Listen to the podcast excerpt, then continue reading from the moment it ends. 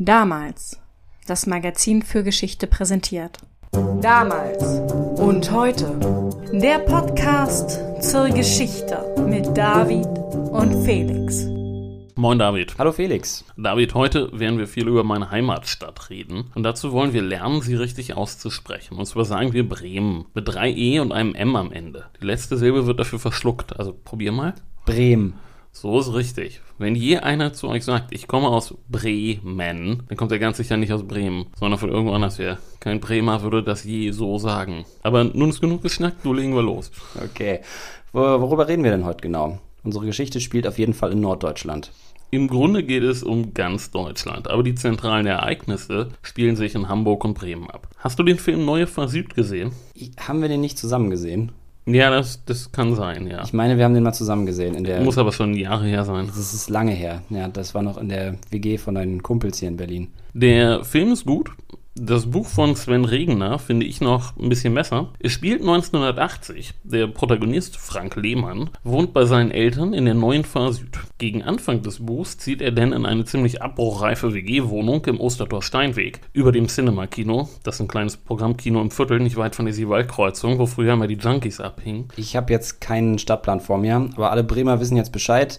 Wobei die sicherlich auch den Film alle kennen. Wahrscheinlich. Die WG-Bewohner haben zu Anfang noch ambitionierte Pläne für die Wohnung. Aber im Laufe des Buches zerstören sie sie im Wesentlichen und am Ende kommt dann das Gesundheitsamt und schmeißt alle raus. Das Ende einer Kommune. Aber wie kriegst du jetzt die Kurve zum Thema der Folge, das ich natürlich schon kenne? Naja, diese jungen Leute, und in diesem Fall Herr Lehmann, machen etwas recht Typisches für die Zeit. Sie ziehen aus den Neubauten der Nachkriegszeit in einen noch nicht sanierten Altbau in der Innenstadt. Und damit sind sie Teil einer Trendwende auf dem deutschen Wohnungsmarkt. Und an dem wollen wir uns heute abarbeiten. Also an dem Wohnungsmarkt. Und zwar anhand des ehemals größten Wohnungsbauunternehmens Europas und vielleicht der Welt, der neuen Heimat. Denn dieses Unternehmen hat wirklich jeden Trend mitgemacht und sein Untergang in den 1980er Jahren beeinflusst auch heute noch massiv die Wohnungsbaupolitik und den Wohnungsmarkt in Deutschland. Okay, also alle, die verzweifelt eine Wohnung suchen oder ihre Miete unerbittlich in ungekannte Höhen klettern sehen, seien gewarnt, das Thema rührt an Existenzängsten. Oh ja.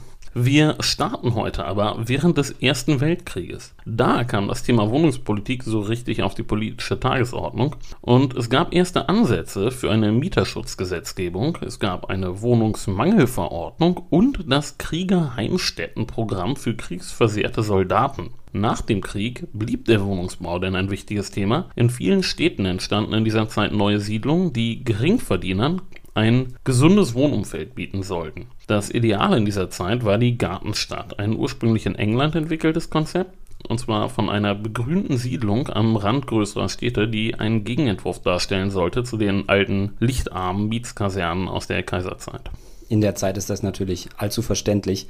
Gerade in Berlin gibt es ja schreckliche Beschreibungen von den Wohnverhältnissen in den Arbeitervierteln.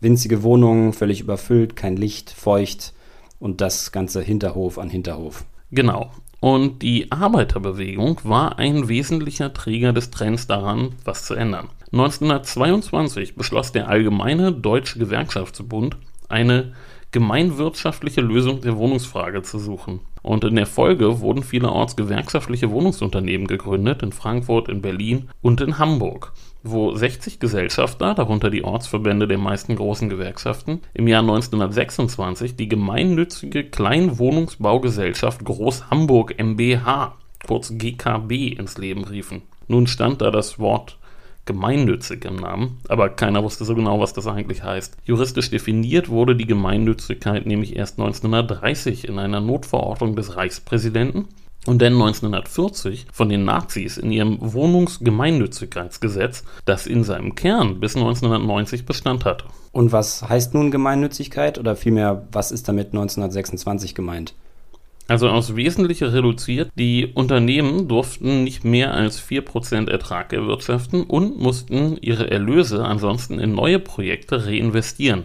Das war die sogenannte Pflicht zum Bauen und wir werden noch auf sie zurückkommen. Ist gemerkt. Gut, nun gab es da dieses neue Unternehmen, die GKB, und bis 1932 baute diese Firma rund 2000 Wohnungen in Hamburg. Und das waren für die Zeit recht komfortable und begehrte Wohnungen mit Wannenbädern, Zentralheizung und fließend warmem Wasser. Keine Selbstverständlichkeit. Oh nein. Und nach der Machtübernahme wurde das Unternehmen denn der Deutschen Arbeitsfront unterstellt und umbenannt in Neue Heimat. Bis 1939 stieg der Bestand noch auf über 4000 Wohnungen, von denen ging denn allerdings rund die Hälfte im Krieg verloren. Hamburg litt sehr stark unter Angriffen mit Brandbomben, denen ganze Stadtviertel zum Opfer fielen. Und nach dem Krieg wurde geschätzt, dass mehr als die Hälfte des Wohnraums vernichtet worden war, rund 300.000 Wohnungen. In ganz Deutschland fehlten rund 5 Millionen Wohnungen. Von den ehemals 15 Millionen Wohnungen vor dem Krieg waren nach dem Krieg nur noch 10 Millionen bewohnbar. Ja, in der Folge wohnen dann ja oft mehrere Familien auf engstem Raum zusammen und teilen sich eine Wohnung. Genau. Der Wohnraum pro Person lag noch 1950, also fünf Jahre nach Kriegsende, bei nur rund 5 Quadratmetern. Und das gilt für die Glücklichen, die eine Wohnung hatten. Viele schliefen in Kinos, Kasernen oder Turnhallen. In Hamburg waren zudem die Nissenhütten weit verbreitet. Das waren so vorgefertigte Wellblechhütten, die ein britischer Offizier mit Namen Norman Nissen im Ersten Weltkrieg entwickelt hatte als schnell und einfach zu montierende Unterkünfte im Kriegsgebiet. Jedenfalls war dementsprechend ein sehr wichtiges, wenn nicht sogar das wichtigste Projekt der neu gegründeten Bundesrepublik, der Wohnungsbau. Na klar, die Menschen brauchen zuallererst ein Dach über dem Kopf und dafür sorgt dann auch die neue Heimat. Zuallererst sorgte dafür die Politik, und zwar mit dem ersten Wohnungsbaugesetz. Das entpuppte sich wirklich als sehr effektiv, und zwar vor allem der Paragraph 7c. Und der besagte, dass Unternehmen Investitionen in den Wohnungsbau als Betriebsausgaben steuerlich geltend machen können. Und als denn 1952 die neue Heimat aus alliierter Kontrolle entlassen und an die Gewerkschaften zurückgegeben wurde, da entpuppte sich deren Geschäftsführer, ein Mann namens Heinrich Plätt, der SPD-Mitglied gewesen war und, und darum auch mehrmals von den Nazis verhaftet worden war und als unbelastet galt. Der entpuppte sich als absoluter Meister darin, diese Instrumente des Wohnungsbaugesetzes und vor allem diesen Paragraphen 7c für die neue Heimat zu nutzen, um der Firma Kapital zu verschaffen und Unternehmen, Banken und öffentliche Stellen dazu zu bringen, in die Firma zu investieren. Er soll einmal gesagt haben, mit Eigenkapital bauen ist keine Kunst, das kann jeder Dummkopf. Wir bauen unsere Häuser mit dem Geld anderer Leute und wenn wir das vom Teufel holen. Also ein großer Finanzakrobat. Also kein Spekulant, sondern ein Meister im Beschaffen von Geld. Ja. Er war derartig gut darin, Kapital aufzutreiben, dass das eher kleine Hamburger Unternehmen bald regionale, oft gewerkschaftsnahe Wohnungsbauunternehmen im ganzen Bundesgebiet übernahm. Die neue Heimat baute auf einmal überall. In Dortmund, Frankfurt, München, überall schießen die Wohnhäuser wie Pilze aus dem Boden. Zunächst wurde dabei nach dem Krieg noch nach den Ideen aus der Vorkriegszeit gebaut, also nach dem Gartenstadtkonzept. Aber das wurde bald abgelöst von der sogenannten gelockerten, begrünten Stadt. Der neue Chefplaner der neuen Heimat, Ernst May, brachte die Ideen des neuen Bauens ein. Und das wird wieder in Bremen sehr deutlich. Auf den Bau der Gartenstadt Fahr folgte die anfangs im Buchtitel erwähnte neue Fahr. Bevor wir aber dazu kommen, erst einmal was ganz Grundsätzliches, das jetzt vor allem auf der grünen Wiese am Stadtrand gebaut wurde, das hatte vor allem einen Grund. Und kannst du dir denken, welchen? Naja, da war Platz. Genau, da war Platz, um schnell zu bauen. Das heißt vor allem, dass dort die Eigentumsverhältnisse in der Regel einfacher waren. In Innenstädten sind die Grundbesitzverhältnisse oft sehr kompliziert und auch sehr kleinteilig. Da müssen erstmal tausend Dinge geklärt werden, ehe man bauen kann. Vor der Stadt da kauft man ein paar Bauern ihre Felder ab und los geht's. Und da der politische Wille, die Ackerfläche in Bauland umzuwandeln, hier reichlich vorhanden war in der Nachkriegszeit, musste an der Stelle auch nicht ewig verhandelt werden, das wurde schnell durchgewunken und los konnte es gehen. Und die neue Heimat, die immer größer wurde, wurde der Champion des Wohnungsbaus in der Bundesrepublik. Keiner baute schneller und billiger und mehr. Und damit kommen wir zur neuen Fahrt zurück. Die steht beispielhaft für die Richtung, in die sich das Unternehmen weiterentwickelte. Denn die neue Heimat baute bald nicht nur Wohnungen, sondern auch Verwaltungsgebäude, Gebäude, Ladenzeilen, Postfilialen, Schulen, Kindergärten, Freizeiteinrichtungen, einfach alles. Die Tochtergesellschaft Neue Heimat Kommunal wurde gegründet und später dann die Neue Heimat Städtebau und Albert Vitor, der Heinrich Plätt nach dessen frühem Tod 1963 als Vorstandsvorsitzender abgelöst hatte, der brüstete sich bald mit dem Spruch, wenn Sie wollen, dann können Sie bei uns eine komplette Stadt bestellen. Einmal das Komplettpaket bitte. Das kennt man heute nur noch aus China. Unfassbar war auch die Geschwindigkeit. Im Fall der neuen Fahr dauerte die Planung eines Stadtteils mit 10.000 Wohnungen für 40.000 Menschen nur drei Monate. Der Bau der ersten 3.600 Wohnungen dauerte nicht mal ein Jahr. Und dabei waren die Wohnungen extrem modern, verfügten über Einbauküchen und Fernwärme und viele der neuen Mieter hatten zum ersten Mal in ihrem Leben eine Badewanne und eine Toilette in ihrer Wohnung. Modern waren aber nicht nur die Wohnungen, beispielhaft war auch die Anlage. Und zwar wurden die Straßen so angelegt, dass nur auf ganz wenigen von ihnen Durchgangsverkehr herrschte. Und zudem wurden die Fuß- und die Radwege klar getrennt. Die einzelnen Wohnblöcke wurden durch Grünanlagen, Fläte und kleine Seen voneinander abgetrennt. Und diese ganzen Maßnahmen verringerten die Lärmbelästigung und auch die Unfallzahlen im Verkehr. Und auch der Krieg spielte noch eine Rolle, denn diese lockere Bebauung, die galt als luftschutzgerecht. Ja, klar, schon verständlich. Wenn man sieht, wie die Brandbomben in Städten wie Hamburg ganze Häuserblöcke abgefackelt haben. Dicht bebaute Stadtzentren brennen am besten. Genau, davon rückte man jetzt ab. Der Bundespräsident Lübcke kam jedenfalls genauso in der neuen Fahr vorbei, um sich das mal anzusehen, wie der Bürgermeister von Berlin. Das war ein Herr namens Willy Brandt, über den wir auch schon mal eine Folge gemacht haben. Und die neue Heimat leistete sich zudem berühmte Star-Architekten zu verpflichten. In der neuen Fahr in Bremen war das zum Beispiel der Finne Alvar Alto. Der baute ein spektakuläres, wellenförmiges, 60 Meter hohes Hochhaus, das bis heute eigentlich die ganze Umgebung prägt. Ich poste heute noch ein Bild davon bei Instagram und ich denke, an diesem Punkt verstehst du, wohin die Reise jetzt geht. Ja, die neue Heimat dominiert den Wohnungsbau in Deutschland und keiner baut mehr, keiner baut spektakulärer und kein Konzern ist mächtiger, denn der Wohnungsbau steht auf der politischen Agenda nun mal ganz oben zu der Zeit. Exakt. Die neue Heimat war in den 1960er Jahren ein absolutes Powerhouse. Zum Beispiel war sie der größte Kreditnehmer des größten Kreditgebers, der WestLB. Und wenn die neue Heimat und die WestLB ihre Kreditkonditionen aushandelten, dann schaute das ganze Land zu, denn daran orientierten sich dann alle anderen Banken und Unternehmen in der Bundesrepublik, wenn es um Zinskonditionen ging. Aber in den 60er Jahren begann das Land auch sich zu verändern. Na klar, die 50er, das waren Trümmerfrauen und Wiederaufbau. In den 60ern geht es dann schon um Wohlstand, Reiselust und den Fernseher, um das gute Leben. Die Ansprüche steigen. Genau, und damit veränderte sich der Wohnungsmarkt. Die Wohnungen wurden größer und komfortabler, es gab Platz für den Kühlschrank und für die Waschmaschine. Zentralheizung, Telefon und privater Pkw setzen sich durch. Trotzdem wurde weiter vor allem viel gebaut, auch um marode Vorkriegsbauten in den Innenstädten zu ersetzen. Und die Stichwörter hier heißen Flächensanierung und autogerechte Stadt. Ja, es wird massenhaft abgerissen und neu gebaut was die Städte ja leider selten schöner gemacht hat. Das hat aber auch einen Grund, denn das war oft die billigste Lösung. Aber langsam wurden die Schwächen der neuen Vorstadtsiedlungen offenbar. Die Wohnungen waren relativ klein und funktional gehalten worden, weshalb die neue Heimat in ihren Monatsheften auch für einen neuen, modernen und weniger barocken Einrichtungsstil warb. Das klappte aber nur teilweise. Wer jedenfalls zu Wohlstand gekommen war, der zog nun weiter ins Reihenhaus und der soziale Mix veränderte sich. Zudem kam in diesen neuen Siedlungen in der gelockerten Stadt nicht so wirklich urbanes Leben auf. Die lockere Bebauung mit den vielen Grünflächen, die hatte ihre Vorteile, aber städtisch fühlte sich das nicht an. Und auch die nach dem Krieg angestrebte Trennung der Funktionsbereiche in der Stadt, vor allem die Trennung von Wohnen und Arbeiten und Gewerbe, die ging nicht ganz auf. Es entstehen dann die berühmten Schlafstädte. Ist das schon die Trendwende zurück zum Wohnen in den Altbauten? Nein, ist es noch nicht. In den Altbauten, den sogenannten A-Quartieren, wohnten nur die A-Gruppen. Arme, alte, Ausländer, Auszubildende. Wer was auf sich hielt, der wohnte in den Vororten, in den B-Siedlungen für Beamte, Besserverdienende und Bonzen. Und nun suchte man nach Lösungen, um ein Gefühl von Urbanität zu erzeugen. Man baute mehr Siedlungsfolgeeinrichtungen wie Läden, Versammlungsräume, Bibliotheken, Kinos und so weiter und man versuchte etwas ganzheitlicher zu planen. Schaute nach Amerika, Skandinavien und England auf der Suche nach Vorbildern. Und das Ergebnis war der neue Trend der da hieß Verdichtung. Okay, jetzt bin ich ja ein großer Freund dicht bebauter, wuseliger Städte und ein großer Fehler von Neubausiedlungen ist ja meistens, dass Kinos, Restaurants und so weiter nicht mitgebaut werden. Aber ich ahne, was in der Rückschau natürlich nicht schwer ist, dass da jetzt keine hübschen Städtchen mit romantischen Gässchen entstehen.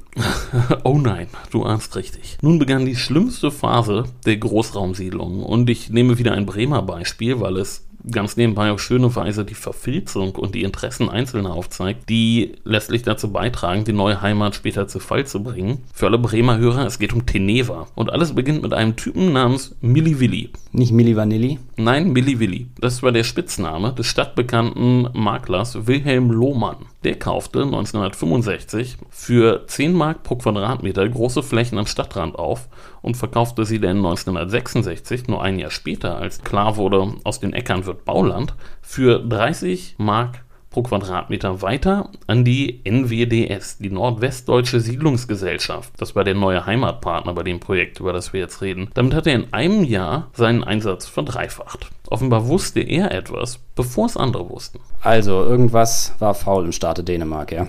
Ja. Lohmann war SPD-Mitglied und hatte sehr gute Kontakte zu Richard Boljan. Und der war gleichzeitig Fraktionsvorsitzender der SPD und DGB-Chef in Bremen und außerdem noch Aufsichtsratsvorsitzender der neuen Heimat Bremen. King Richard wurde er in Bremen auch genannt. Die krummen Geschäfte von Milli Vanilli und Boljan flogen auf und Boljan musste 1969 zurücktreten, weil er Lohmann gegenüber ganz offensichtlich angedeutet hatte, dass da was geplant ist und in der seinen großen Deal durchziehen konnte. Okay, das Ende von King Richard. A horse, a horse, my kingdom for a horse. Ja, trotzdem wurde die Fläche bebaut. Boljan war schon Initiator der von erwähnten neuen Fahrgewesen, Boljanograd, wie der Bremer sagt. Der Spitzname des neuen Projektes war hingegen Klein Manhattan. Also vom Sowjetmodell zum Traum aus Glas und Stahl, oder wie? Naja, Traum aus Glas und Stahl, das wäre etwas viel gesagt für die Bauten in Teneva. Aber es handelte sich um eine ganze Reihe von immerhin bis zu 22 Stockwerken hohen Häusern. Die Wohnungen waren sehr großzügig geschnitten, hatten alle eine moderne Küche und eine Loggia und alles war rollstuhlgerecht und jede Wohnung hatte ein Team. Und jetzt Werbung. Wir möchten euch heute auf einen anderen Podcast aus dem Konradin Verlag hinweisen. Im Bild der Wissenschaft Podcast spricht der Wissenschaftsjournalist Tim Schröder mit Wissenschaftlerinnen und Wissenschaftlern über spannende Fragen aus verschiedensten Forschungsbereichen. Wie kann die Wissenschaft helfen, die Herausforderungen unserer Zeit zu meistern? Was werden die nächsten großen Innovationen?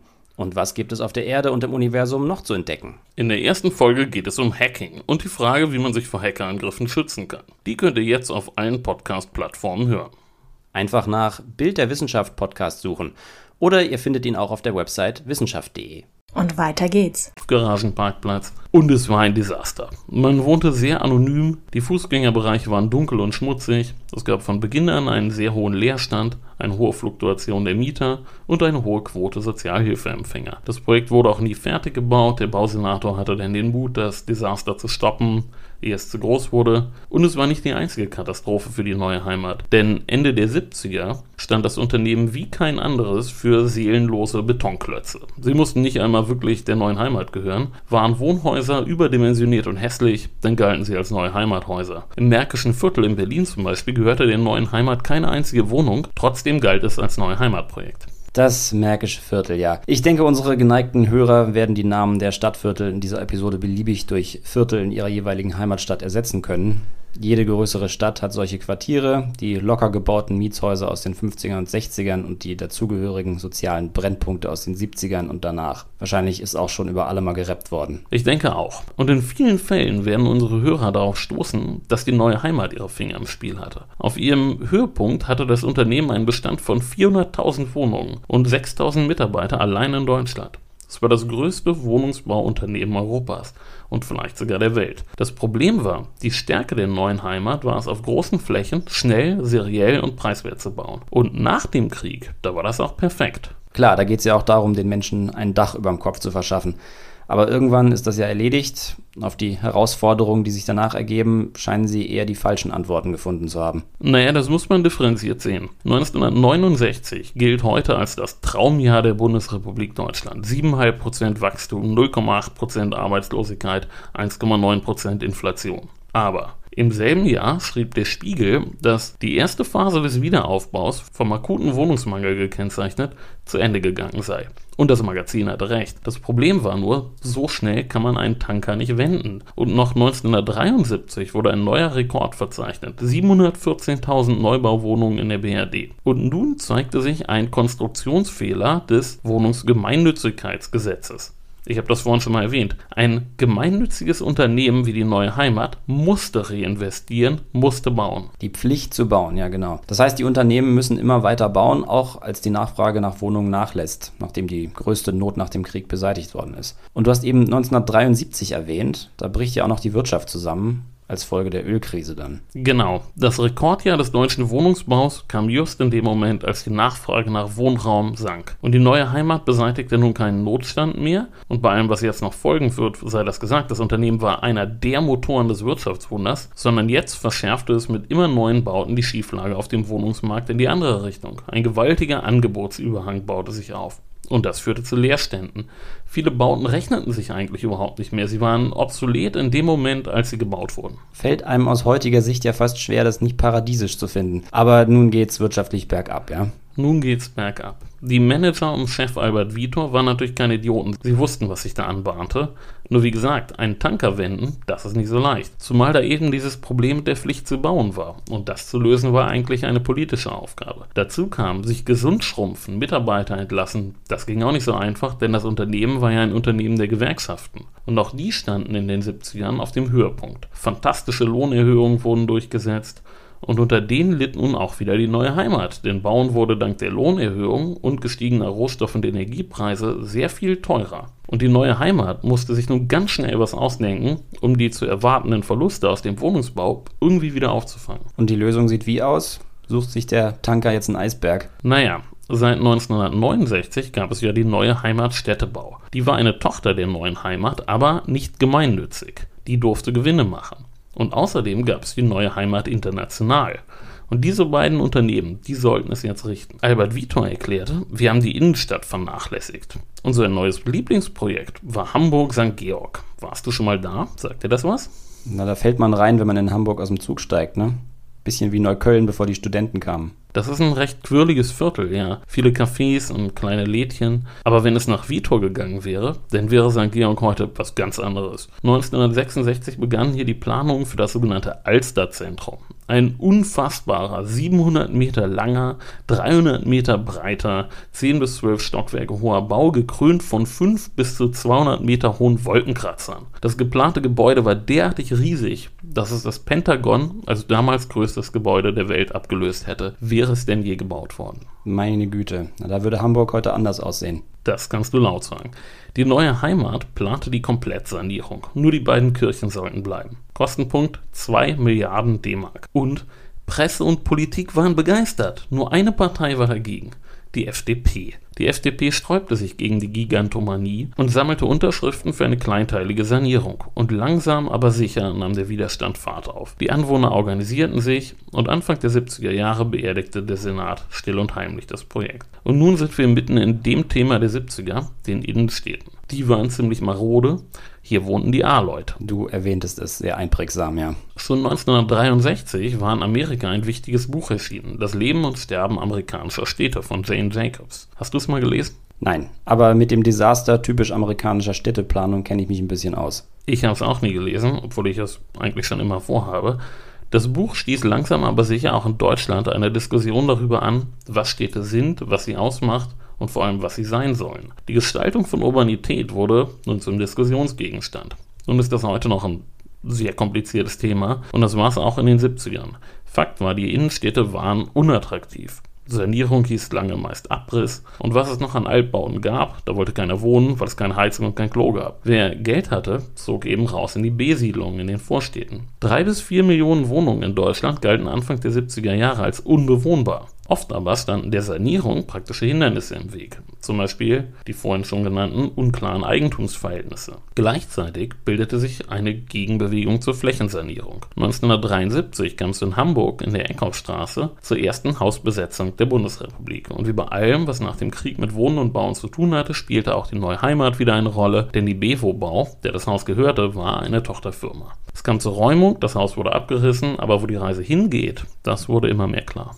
Ja, zur Hauptstadt der Hausbesetzung wird dann ja Berlin. In Berlin war der Widerstand gegen den Abriss relativ früh relativ gut organisiert, das stimmt. Aber Berlin war sowieso ein wenig der Ausnahmefall wegen der ganz speziellen wirtschaftlichen, politischen, aber auch räumlichen Bedingungen durch seine isolierte Lage in dem anderen deutschen Staat. Daher sollen wir das vielleicht nicht so als Beispiel heranziehen. Hm, ja. Äh, jedenfalls läuft es nicht mehr so für die neue Heimat und jetzt wird sie auch noch zum Feind der Hausbesetzer. Rückblickend muss man sagen, ab 1972 lief es überhaupt nicht mehr. Eine Katastrophe waren die ganzen Versuche im Ausland. Auf der ganzen Welt versuchte man sich an mutigen Projekten, nur funktionierte das, was in Deutschland lange sehr gut geklappt hatte. Dort meist nicht. Diese mutigen Projekte waren bei Licht betrachtet meist einfach nur irre. Ui, aber die internationale Sparte sollte doch eigentlich das ganze Schiff vor dem Untergang bewahren. Ja, aber die neue Heimat International entwickelte sich zum Stein am Bein. Und dann explodierte am 8. Februar 1982 die Bombe. Nicht im Wortsinn, hoffe ich. Nein, sondern in Form von einer Reihe von Spiegel-Titelthemen. Am 8. Februar 1982 titelte der Spiegel Gut getarnt im Dickicht der Firmen, die dunklen Geschäfte von Vitor und Genoss. Und nun muss ich ganz kurz auf Albert Vitor als Typ eingehen. Der war so richtig ein Boss der alten Schule. Ich zitiere nur mal ein paar Adjektive aus Beschreibungen, die ich gelesen habe. Er galt als zielstrebig, fantasiereich, anpassungsfähig, kreativ, gesellig, großzügig, zügig, nachsichtig, herzlich, spontan und entspannt, wenn man ihn kritisierte. Als jemand, der in der Kantine aß, aber sich auch im Golfclub zu bewegen wusste, ein Genussmensch und Zigarrenraucher und gleichzeitig ein Kumpeltyp. Ein Boss der alten Schule? Bin mir nicht ganz sicher, ob ich dem zustimmen würde. Die Charakterbeschreibung klingt jedenfalls sehr sympathisch. Er war vor allem in höchstem Maße korrupt. Das kam gerade in der Liste nicht vor. Klingt, als sei das der Knackpunkt gewesen. Das war's.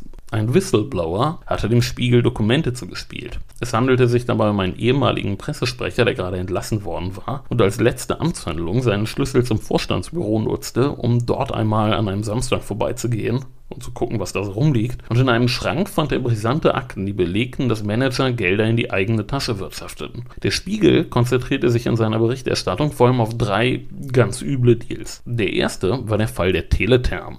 Die Teletherm war eine Firma, die sich im Besitz einer Treuhändergesellschaft befand, der Wölbern Hausbaugesellschaft. Dahinter stand eine kleine Hamburger Privatbank. Das Gesicht der Wölbern Hausbau und damit auch der Teletherm war Ernst Wölbern. Daneben gab es aber noch mehrere stille Gesellschafter, nämlich Albert Vitor und weitere Manager von der neuen Heimat. Jedenfalls funktionierte das Ganze so. Die Teletherm lieferte Fernwärme an die Mieter der neuen Heimat zu sportlichen Preisen und der Gewinn floss denn an die Manager. Das war, als würde man Geld drucken. Der zweite Fall war die AVB, die Antennenverwaltungs- und Betreuungsgesellschaft MBH. Die betrieb die Gemeinschaftsantennen auf den Dächern der Häuser der neuen Heimat gegen eine von den Mietern in den Nebenkosten zu entrichtende Gebühr, die 100 bis 200 Prozent über dem üblichen Marktpreis lag. Und wieder flossen die Gewinne an die stillen Gesellschafter aus dem Vorstand der neuen Heimat. Gut, Nebenkosten sind ja auch heute meistens eine Quelle des Grauens. Der größte Hammer aber war die Terrafinanz. klingt großspurig. Es war noch schlimmer. Es war eine Kombination aus dem Bremer Bauskandal und den Deals mit der Teletherm und der AVB. Wir gehen zurück zum 11. Mai 1967. Da legte Hans-Jochen Vogel, der Oberbürgermeister von München, den Grundstein für das größte Siedlungsprojekt in der Geschichte der Bundesrepublik, die sogenannte Entlastungsstadt Neuperlach. Hier sollten bald 80.000 Münchner wohnen und die Planung des Projektes übernahm die bayerische Filiale der neuen Heimat. Aber noch bevor die ersten Verträge unterzeichnet worden waren, hatte eine private Firma mit dem Namen Terrafinanz zahlreiche Grundstücke aufgekauft. Und der Chef der Terrafinanz war Ernst Wölbern. Der Typ von gerade eben, also der von Teletherm.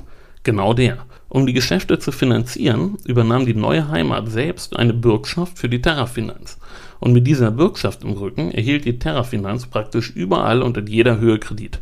Jedenfalls kaufte die Terrafinanz für 10 bis 20 Mark pro Quadratmeter 550.000 Quadratmeter Ackerfläche. Bei den Perlacher Bauern gingen bald Gerüchte um, was es damit auf sich haben würde. Dann wurde das Projekt bekannt gegeben und der Preis für das Land stand auf einmal bei 100 Mark pro Quadratmeter. Also den Zehnfachen. Zu dem Preis verkaufte die Terrafinanz das Land denn wieder an die neue Heimat, die der Terrafinanz ja überhaupt erst die Mittel verschafft hatte, das zu tun. Unfassbar. Das ist ja nicht nur ein Insidergeschäft der übelsten Sorte, sondern auch Subventionsbetrug.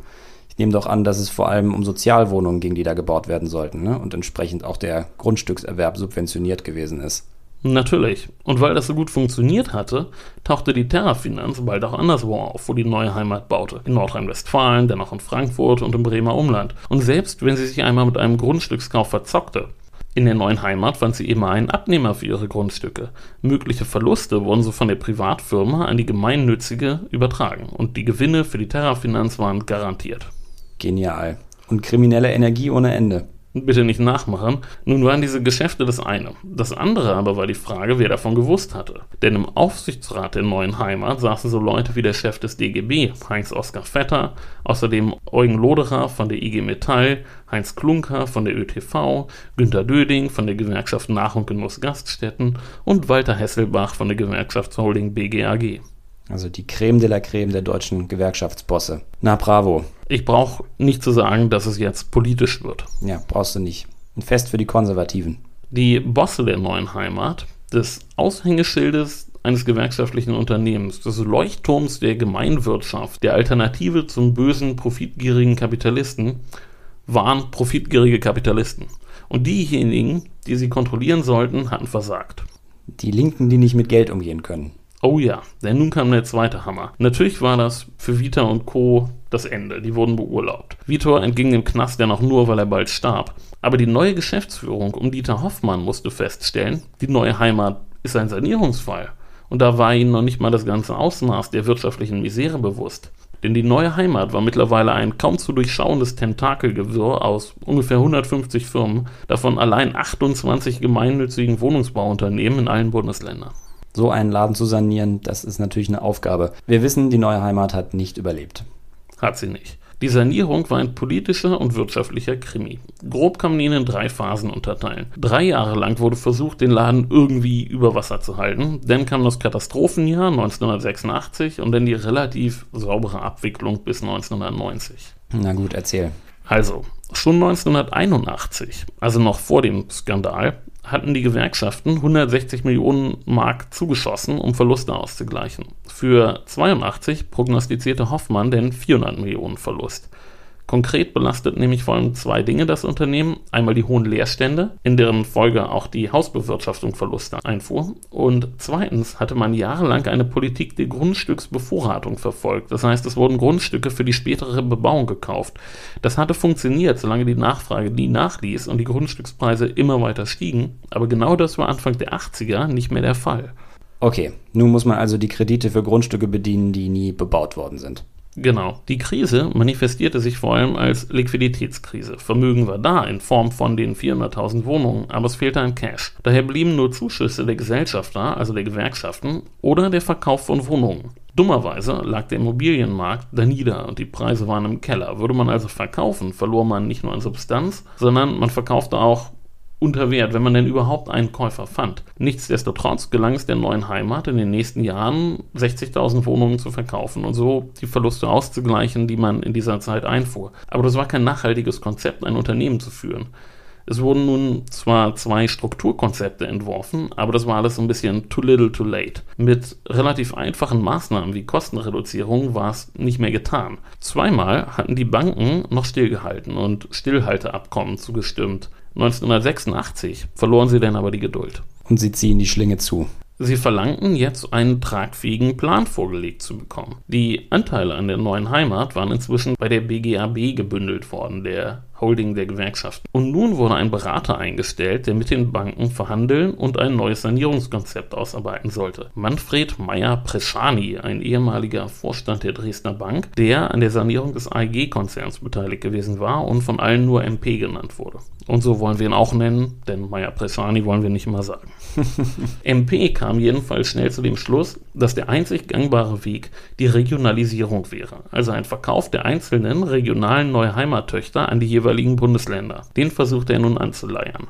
Und als Mitglied vom CDU-Wirtschaftsrat, der nun aber im Auftrag der Gewerkschaften agierte, hörten ihm eigentlich auch alle zu. Aber einfach war das nicht, denn in manchen Bundesländern war es einfach sehr viel. In Bremen besaß die neue Heimat 45.000 Wohnungen von 220.000 Wohnungen im Bundesland insgesamt. Also mehr als 20 Prozent aller Wohnungen in der Stadt. Das war einfach ein sehr großer Brocken für den kleinen Stadtstaat. Immerhin bekundete Johannes Rau, der Ministerpräsident von Nordrhein-Westfalen, Interesse, in seinem Bundesland 40.000 Wohnungen zu übernehmen. Nur der Preis war noch zu klären. Anderswo hingegen regierte die CDU. Und im Januar 1987 stand die Bundestagswahl an. Da will man den SPD-nahen Gewerkschaften nicht helfen und möchte lieber dabei zusehen, wie sie die Sache spektakulär und endgültig gegen die Wand fahren. Genau. Dabei war im Grunde allen Beteiligten klar, dass das ein Mega-Fiasko wäre, wenn der Laden jetzt zusammenbricht. Denn dann würde der Immobilienmarkt zusammenbrechen und der Wert von Millionen von Häusern, die als Banksicherheit für Kredite dienen, würde in den Keller rauschen. Und dann wäre die Krise der neuen Heimat nicht nur eine Immobilienkrise, sondern eine Bankenkrise mit unüberschaubaren Auswirkungen, so wie dann 2008. Genauso. Und das wollte wirklich keiner, weder Banken noch Politiker. Und der neue Heimatchef Hoffmann, der scheute sich auch nicht, das auszusprechen, was ihn sehr schnell sehr unbeliebt machte. Da spricht er ja wohl vermutlich nur aus, was sowieso offensichtlich gewesen ist. Oder nimmt man ihm übel, dass er wagt, das drohende Unheil argumentativ zur Durchsetzung seiner Ziele einzusetzen? Ja, es gibt Druckmittel, die sind so krass. Da spricht man lieber nicht drüber. Die lässt man lieber so unauffällig unter dem Tisch vor sich hin wabern. Nicht, dass noch jemandem die Stimmung verdorben wird. Genau. Während Hoffmann und MP jedenfalls an dieser Regionalisierung arbeiteten, arbeitete der Chef der BGAG, ein Typ namens Alfons Lappas, an einem Notfallplan. Und der war komplett verrückt. Irgendwann im Frühjahr war ein Berliner Bäckereiunternehmer mit Namen Horst Schießer an die neue Heimat herangetreten und hatte Interesse bekundet, einen Teil der Berliner Wohnungen zu übernehmen. Lange mehr änderten die Verhandlungen darüber so vor sich hin, denn mischte sich Lappas persönlich ein. Und nach einer gemeinsamen Autofahrt zum Flughafen verkündete Lappas seinen Kollegen, Schießer kauft den ganzen Laden, die ganze neue Heimat mit mehr als 300.000 Wohnungen. Und genau das zog er dennoch durch. Gegen Hoffmann und gegen MP. Er verkauft den Laden an einen Bäcker. Was ist denn das für ein Bäckereiunternehmen gewesen, das 300.000 Wohnungen kaufen kann? Ich meine, man sagt ja, dass sich etwas wie warme Semmeln verkauft, aber genug Geld für 300.000 Wohnungen verdient man eher selten damit, glaube ich. Das müssen dann schon verdammt viele Semmeln gewesen sein. Na, das Geld hatte er natürlich nicht. Und dazu kommen wir noch. Am 16. September 1986 wurde der Verkauf zum 1. Oktober verkündet, für den Preis einer symbolischen D-Mark. Dafür übernahm Schießer aber den ganzen Laden mit den ganzen Krediten, die darauf lagen. In der Pressemitteilung in der die BGAG den Verkauf verkündete, attackierte die Gewerkschaftsholding lautstark die Politik. Da hieß es, Zitat, bessere Lösungen wurden verhindert, weil die Probleme der neuen Heimat zu gut in das politische und wahltaktische Konzept führender Politiker der Regierungskoalition passt. Der unverhohlene Versuch, die neue Heimatsanierung durch die öffentlichen Angriffe mit wiederholten Bundestagsdebatten, einer großen Anfrage zur neuen Heimat und den noch laufenden parlamentarischen Untersuchungsausschuss zu behindern, hat letztlich zu dem jetzt eingeschlagenen Weg geführt. Okay, Wahnsinn. Na gut, das erklärt zumindest, wie sich ein Bäcker 300.000 Wohnungen leisten kann. Die eine D-Mark könnten wir zusammen wahrscheinlich auch irgendwie stemmen, denke ich. Ja, das denke ich auch. Das Problem waren aber, wie gesagt, die Kredite. Die Kredite, ja. Okay. Hat denn jemand versucht, den Herrn Lappers aufzuhalten? Nope.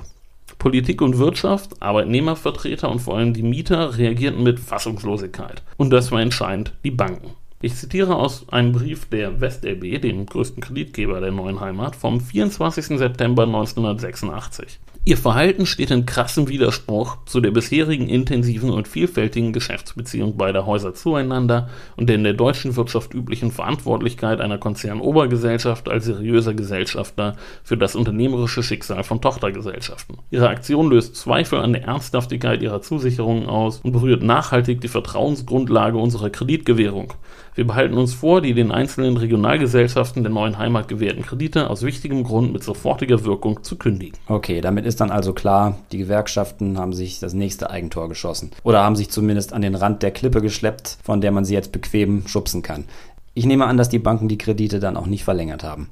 Genau. Schießer traf sich zwar mit den Banken, aber die fanden ihn unseriös und erzwangen die Ausführung der Rückkaufklausel. MP und Hoffmann traten jetzt zurück, nachdem Lappers hinter ihrem Rücken gegen sie gearbeitet hatte. Und der Wahlkampf der SPD war komplett im Arsch und die Nerven lagen blank. Schon zuvor hat es heftige Diskussionen auch in der Politik gegeben, zum Beispiel einen giftigen offenen Brief vom Obmann der Arbeitsgruppe Raumordnung, Bauwesen und Städtebau im gleichnamigen Bundestagsausschuss. Das war ein gewisser Franz Müntefering, vielen bekannt als Bundesminister unter Schröder und Merkel und SPD-Vorsitzender. Ja, dürfte den meisten bekannt sein, denke ich. Jedenfalls richtete Müntefering einen scharfen Brief an den Bundesbauminister Oskar Schneider. Jetzt sorgte aber wieder Lapp Papas für die nächste Katastrophe. Und zwar hatte der Bundestag einen Untersuchungsausschuss ins Leben gerufen zum Thema neue Heimat. Nun sind Untersuchungsausschüsse in der Regel einfach ein Weg für die Opposition, um die Regierung mal ordentlich zu grillen. Hier jetzt grillte aber die Regierung die Opposition. Vorgeladen wurde auch Alfons Lappas. Und irgendwer riet dem, nun die Aussage zu verweigern. Daraufhin erwirkte der Ausschussvorsitzende Heinz-Günther Hisch von der CDU Beugehaft und die Polizei vollstreckte den Haftbefehl vor laufenden Kameras auf dem IG Metalltag in Hamburg. Boah, okay, das ist verrückt. Jo. Der DGB-Chef Ernst Breit kommentierte den Vorgang bei einer Pressekonferenz, in dem er erklärt, Zitat, dass Gewerkschafter sich an schlimme Zeiten der deutschen Geschichte erinnert fühlen können. Dennoch wäre ein Vergleich mit der NS-Justiz nicht angemessen. Jetzt brennt die Luft indirekter Nazi-Vergleich inklusive. Genau, es gab jetzt eine aktuelle Stunde im Bundestag und die war richtig heftig. Sie war aber auch sowas wie das Ende vom Chaos. Denn nun wurden zwei sehr kompetente und vom Temperament her sehr ruhige Zeitgenossen mit der Abwicklung der neuen Heimat beauftragt. Die Banken erwirkten die Einsetzung von Heinz Sippel als Treuhänder. Der war Banker und unter anderem bei der WestLB gewesen. Und er hatte die Netzwerke und er machte was sehr Schlaues Er führte endlich ein informelles Gremium ein, in dem Konflikte besprochen wurden, ehe sie nach außen drangen. Das war die sogenannte Sippelrunde. Mhm, zumindest sehr clever, Streit nicht über die Medien auszutragen. Und wer ist sein Partner? Die andere ruhige, clevere Figur? Das war Hans Matthöfer, der ehemalige Bundesfinanzminister unter Helmut Schmidt. Der zieht jetzt die politischen Fäden, während Zippel die Banken koordiniert oder ruhig stellt oder vertröstet. Genau so lief das. Der Plan war eigentlich der alte, die Regionalisierung. Aber die beiden, die schafften es jetzt. Noch bevor sie ihre Ämter angetreten hatten, kaufte im Dezember 1986 das Land Hessen die neue Heimat Südwest. Und nach der Wahl im Januar war dann auch endgültig der Druck vom Kessel in politischer Hinsicht und die neue Heimat wurde jetzt fein säuberlich zerlegt und aufgeteilt wenn auch im Einzelfall auf recht unterschiedliche Weise. Der größte Brocken war Bremen mit seinen 45.000 Wohnungen. Das war etwas kompliziert, ob der Menge und da die neue Heimat Bremen auch Wohnungen in Niedersachsen hatte, die das Land nicht übernehmen wollte. Doch man einigte sich. Die neue Heimat Bremen wurde entflochten, die Wohnungen in Niedersachsen wurden davon getrennt und das Land übernahm zum 1. Oktober 1987 die Gesellschaft, sehr zur Beruhigung der mehr als 100.000 Mieter, die dann auch prompt die SPD mit absoluter Mehrheit in der Regierung bestätigten, denn der Verkauf auch wieder für die eine symbolische Mark. Der wurde ganz kurz vor den Wahlen bekannt gegeben, aber eben rechtzeitig vor den Wahlen. Hat es die SPD also zumindest in Bremen noch geschafft, aus der misslichen Lage sogar noch als Sieger hervorzugehen? Ja, und die Bremer hatten doppelt Glück, denn 1988 drehte sich denn der Wohnungsmarkt und die Leerstände gingen zurück und das, was heute Gewoba heißt, schreibt fleißig schwarze Zahlen. Klar, heute kann man Häuser ja in Gold aufwiegen. Und als sei das noch nicht genug, sagte Matthöfer hinterher, Bremen hat sich ordentlich wie ein ehrbarer Kaufmann verhalten und auch keinen schlechten Kauf gemacht. Und das ist das höchste Lob, was man einem Bremer überhaupt zollen kann. Das Bremer Motto ist schließlich das Motto der Kaufmannschaft. Buten und Binnen, Wagen und Winnen, außerhalb und innerhalb der Stadt was riskieren und was gewinnen. Na, gewonnen hat Bremen und dann ja wohl in jedem Fall. Aber ein ehrbarer Kaufmann hätte auch den Verlust verkraftet, so war das Lob doch gemeint, ne? Das Lob war vor allem so gemeint, dass da ordentlich und transparent verhandelt wurde und keiner versucht hat, den anderen zu verarschen, denn solche Versuche gab es auch. Jedenfalls wurde in Bremen und in Hessen die ganze Gesellschaft verkauft. Die neue Heimat Südwest beziehungsweise die neue Heimat Bremen. Das war ein Modell. Das zweite Modell war es, nur die Wohnungen zu verkaufen, die der Gesellschaft gehörten. Das geschah zum Beispiel in Hamburg, wo sich die Sache aber etwas hinzog, weil es während der Verhandlungen zweimal Neuwahlen gab und neue Regierungen gebildet wurden. In Niedersachsen hingegen wollte das Land gar nicht kaufen und da ging dann ein guter Teil der Wohnungen in Mieterhand über. Das war wiederum ein anderes Modell, was Jahre zuvor auch schon mal für den ganzen Laden im Gespräch gewesen war, eben dieses Verkaufen an die Mieter, aber das war damals wieder verworfen worden, weil das sehr kompliziert geworden wäre bei so vielen Wohnungen, 400.000 Stück. Die nicht verkauften Reste in Niedersachsen, die blieben denn bei der BGAG. Eine ganz andere Variante spielte sich dann aber in Bayern ab. Da regiert noch Franz Josef Strauß. Genau.